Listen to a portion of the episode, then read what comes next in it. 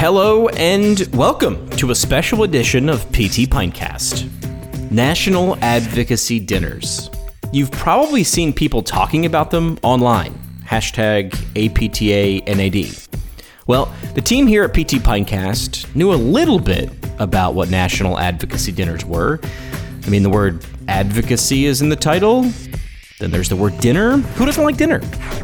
But we wanted to look a little deeper at the ingredients that make up these events and see how they're cooked. Just before this year's event, which will be served this Saturday, May 9th at 7 p.m. Eastern. Are we done with the food puns yet? Oh, not even close. Here is your National Advocacy Dinner appetizer. So, the National Advocacy Dinner is a student led initiative where schools host these dinners and they talk about advocacy. We have a presentation that we've given the schools and they present about what's going on in advocacy, how they can get involved, and why advocacy is so important for the future of the PT profession. That's Laura Keevil. She's a grassroots and political affairs specialist at the American Physical Therapy Association. I say it's an opportunity to have those conversations about advocacy with professors, with clinicians, with local legislators, with anyone that you can get there. And it's just about learning what advocacy is, what's its importance, and how we can be involved. And that is Erin Sales. She's a PT student at the University of Rhode Island and the chair of the Advocacy Project Committee, who organizes national advocacy dinners all around the country. Kind of paint us the picture. You know, how do these dinners go? Is there a format? Is it a lot of conversation, a little bit of presentation, or some of both? So it's really up to the people that are organizing it and how they've done it before, what they want to do now. We get a PowerPoint presentation from APTA staff that outlines all of the national efforts that are happening currently. And then you can kind of go from there with however you want to do it. Uh, you can present that PowerPoint, which we highly suggest. You can add your own that are happening locally, any type of advocacy efforts. And then as far as who presents, it can be anyone as your local state chapter's president, your chief delegate, a state legislator, whoever you like that could talk about advocacy.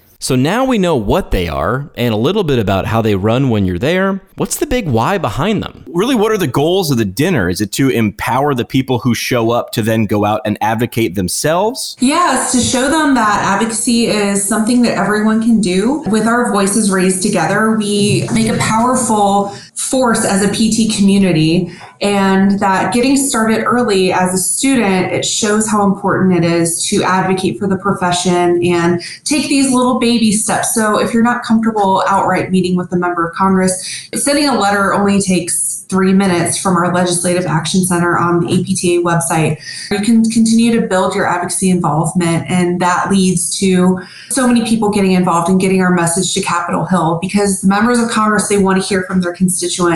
Because if we're not the ones advocating for the PT profession, who is? We are the ones that are out there storming the hill. So we have to raise our voice. So far, it sounds pretty appetizing. We're getting together, breaking bread, to see what we should be advocating about and how we can do it. Now, national advocacy dinners are usually held at, you know, restaurants. Remember when we used to go to those? But because we're living in a COVID world, we're forced, like many meetings, to go virtual. This year, the National Advocacy Dinner will be held via platforms like Zoom, or in the case of the event this Saturday, via the APTA's Student Assembly Facebook page. You can find a link to attend that in the show notes of this episode. Why should someone go? Because advocacy is important for all of us. We're all going to be physical therapists or physical therapist assistants, and we need to make sure that we can give our patients the services that they need. Advocacy is how we've gotten to where we are now and how we will continue to grow in the future.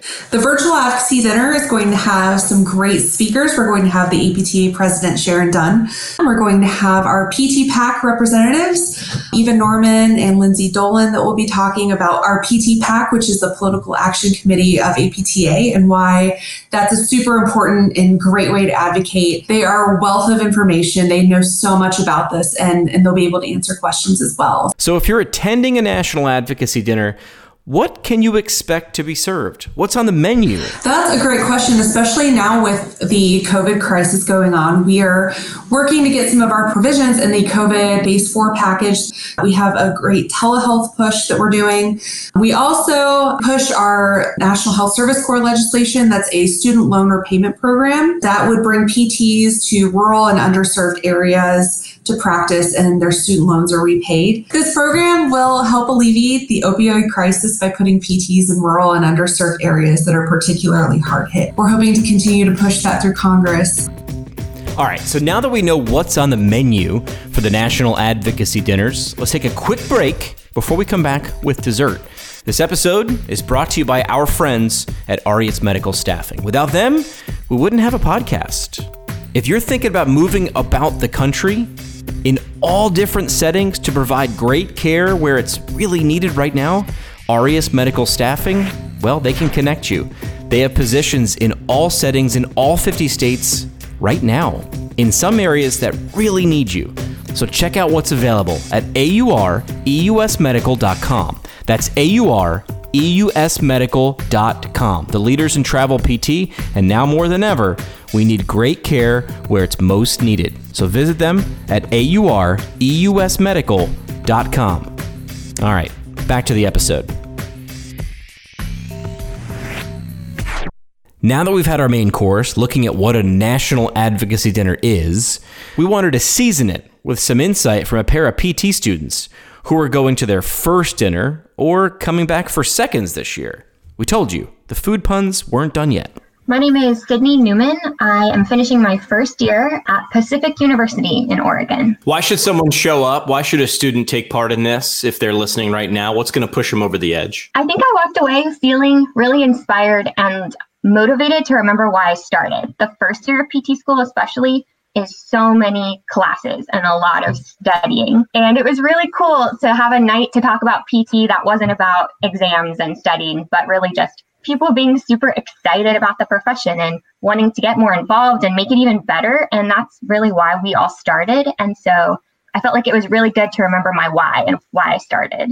And this is Alex Henderson, a third year student at Washington University in St. Louis, telling other students why he thinks they should attend this year's virtual National Advocacy Dinner. It's going to be awesome. We're going to get Sharon Dunn on the call. We're going to have a lot of big time names in the PT profession who are going to be able to tell you what's going on on a national level. But, you know, in the future, if you, if you have an NAD at your local university or within your city or region, I'd say go and just see what it's about. And, and they just want to have a conversation with you and tell you what's going on and, and maybe try to get you involved. So if you're looking for something outside of the classroom, I think it's a great w- way to get involved and make a real impact. So that's your three course meal on the APTA's National Advocacy Dinners. This year, served up a little bit different. I guess they're like Grubhub and delivered right to your computer screens on demand. But for your dessert, we wanted to leave you with this thought. APTA will turn 100 years old next year, and the only way we've progressed from the first president, Mary McMillan, to today's master chef and leader, Sharon Dunn, is by doing two staple things uniting as a profession with APTA membership and speaking up in unison about what we think is important, and that's advocacy. Tweeting and posting about issues is one thing, but actually putting those thoughts into action is different. And that's the important step. So, if you want to see things change in your profession's future, maybe you should order a pizza. Put on your best formal attire from the waist up and log in to see how you can change what'll be on the menu for your profession in years to come. We'll see you at the National Advocacy Dinner this Saturday. For PT Pintcast, I'm your host, physical therapist, Jimmy McKay. This episode was co produced by Juliet Dassinger, a third year PT student at AT Still University, and Bridget Nolan, a first year PT student at Sacred Heart University. Don't forget, the details about this year's National Advocacy Dinner can be found in the show notes of this episode. Thanks for listening.